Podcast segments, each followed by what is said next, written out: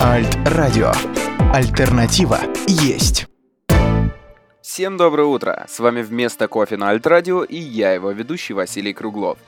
За окном плюс 3 градуса и пасмурно, но в целом-то вполне даже неплохо.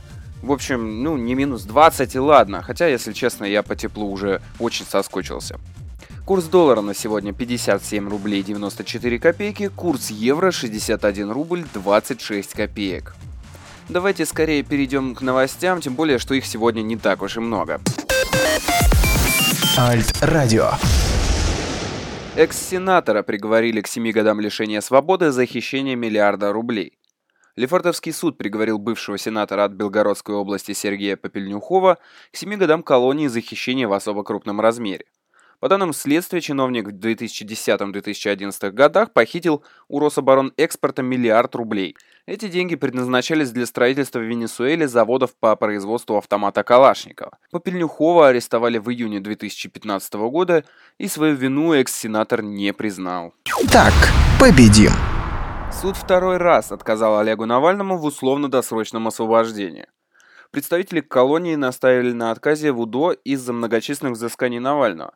Взысканий было действительно много. Например, за доклад не по форме, сон в 5 утра, разговоры после отбоя и крошки на хлебном столе.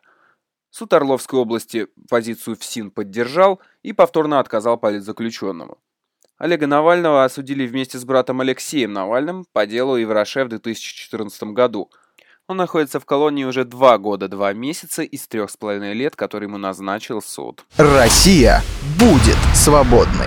Илон Маск анонсировал полет туристов к Луне в 2018 году. Компания Илона Маска SpaceX собирается отправить двух космических туристов к Луне уже в следующем году. Они полетят на корабле Dragon 2, но на саму планету приземляться не станут. Как заявили в компании, клиенты уже внесли значительную часть платы за тур и теперь готовятся к медицинскому обследованию и тренировкам. Пока что имена туристов не раскрываются. Так, победим.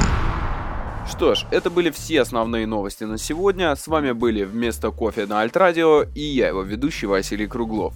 Хорошего вам дня, настроения и помните, альтернатива всегда есть. Альт-радио. Альтернатива есть.